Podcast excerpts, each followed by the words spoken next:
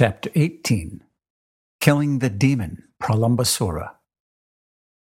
After extinguishing the devastating fire, Krishna, surrounded by his relatives, friends, cows, calves, and bulls, and glorified by their singing, again entered Vrindavan, which is always full of cows.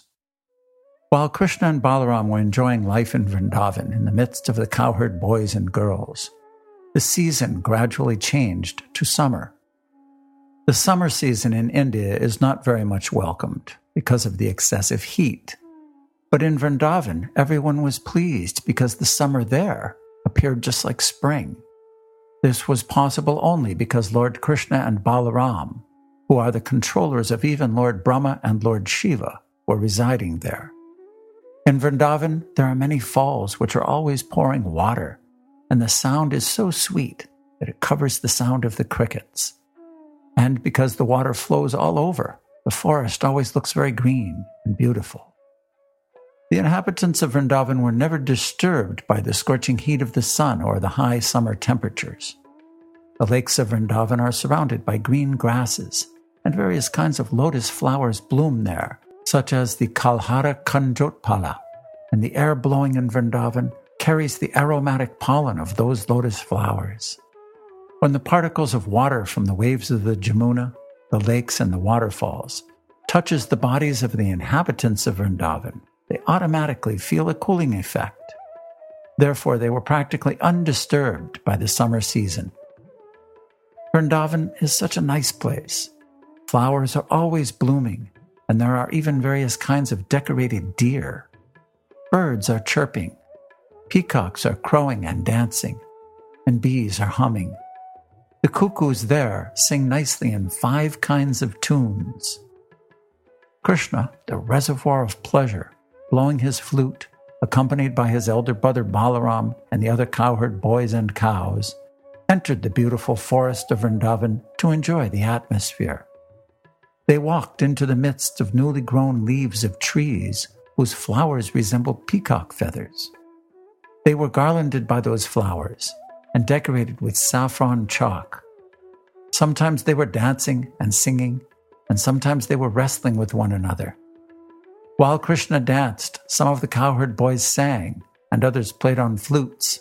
Some bugled on buffalo horns or clapped their hands, praising Krishna. Dear brother, you are dancing very nicely. Actually, all these boys were demigods, descended from higher planets to assist Krishna in his pastimes.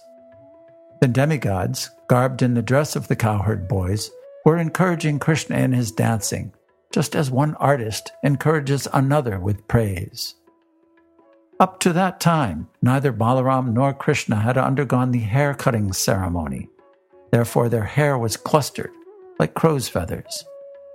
They were always playing hide and seek with their boyfriends, or jumping or fighting with one another. Sometimes, while his friends were chanting and dancing, Krishna would praise them. My dear friends, you are dancing and singing very nicely. The boys played at catching ball with bell shaped fruits and round amalaki. They played blind man's bluff, challenging and touching one another. Sometimes they imitated the forest deer and various kinds of birds.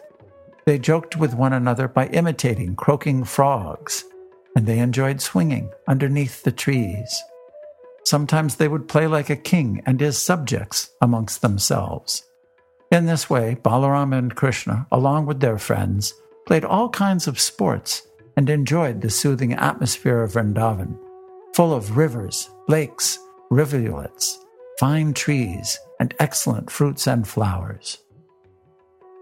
Once, while they were engaged in their transcendental pastimes, a great demon of the name Pralambasura entered their company, desiring to kidnap both Balaram and Krishna.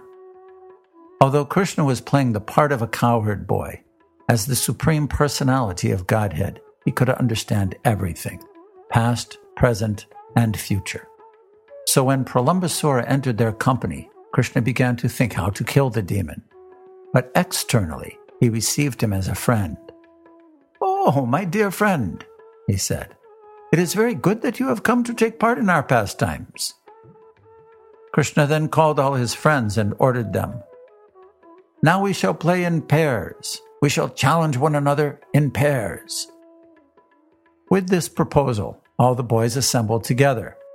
Some of them took the side of Krishna, and some of them took the side of Balaram, and they arranged to play in a duel.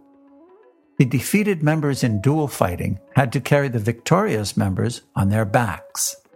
They began playing and at the same time tending the cows as they proceeded through the Bandirvan forest. The party of Balaram, accompanied by Sridham and Vrishabha, came out victorious, and Krishna's party had to carry them on their backs through the Bandirvan forest. The Supreme Personality of Godhead, Krishna, being defeated, had to carry Sridham on his back, and Bhadrasena carried Vrishabha.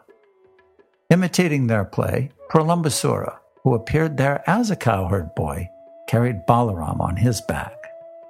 Pralambasura was the greatest of the demons, and he had calculated that Krishna was the most powerful of the cowherd boys.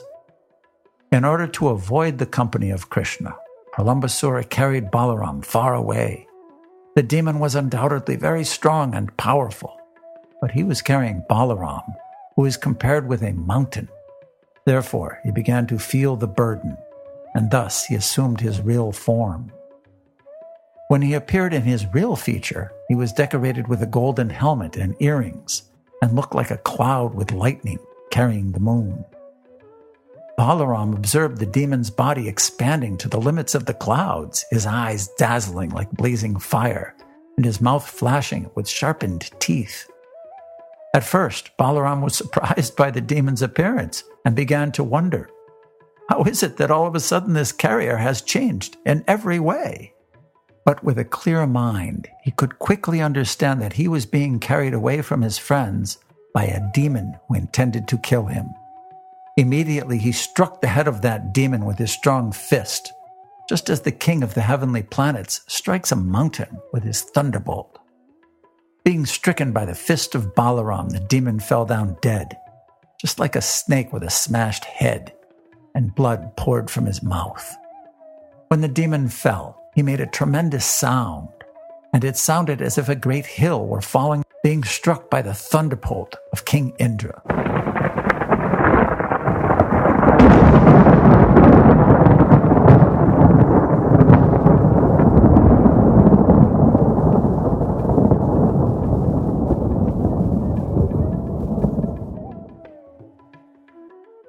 All the boys then rushed to the spot.